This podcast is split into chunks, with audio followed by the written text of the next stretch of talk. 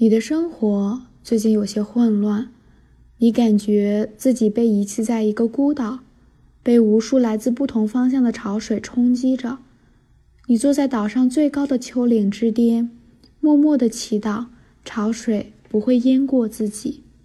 有时你感觉有飓风过境，只有在风暴中心时才有平静，但只是一刹那。下一秒就会被卷入那混乱之中。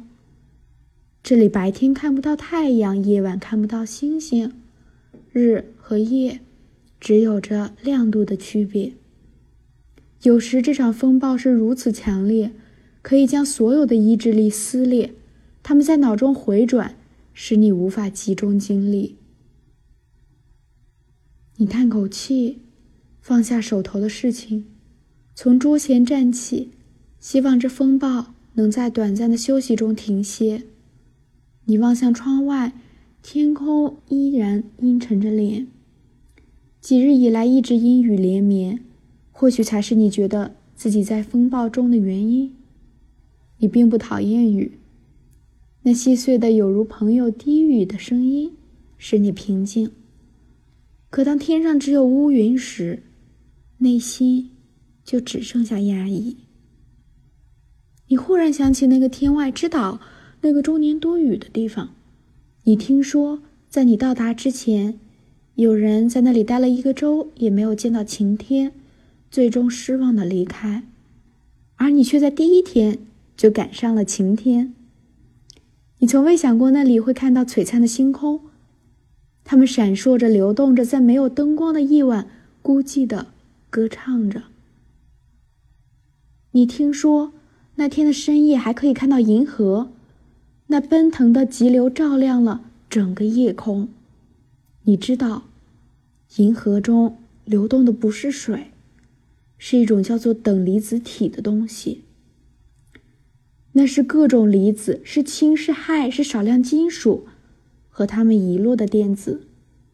这些粒子稀疏的分布在空间中，那大部分人以为是真空的空间中。而在有些地方，大量的离子和电子聚集在一起，形成人们所说的恒星。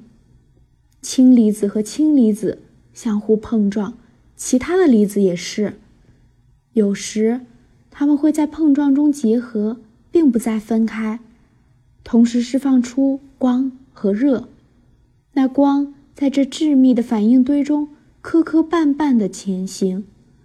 经过几百万年，才到达恒星表面；又经过无数光年的旅程，才到达地球，穿过大气层，进入你的瞳孔，落在视网膜上，激发一个电信号，沿着神经传到大脑。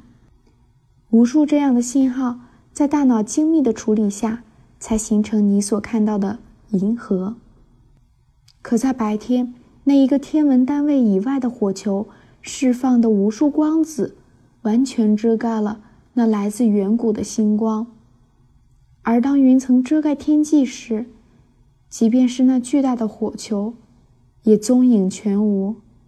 于是，你闭上眼，任想象中的浩瀚星空填满眼前的黑暗。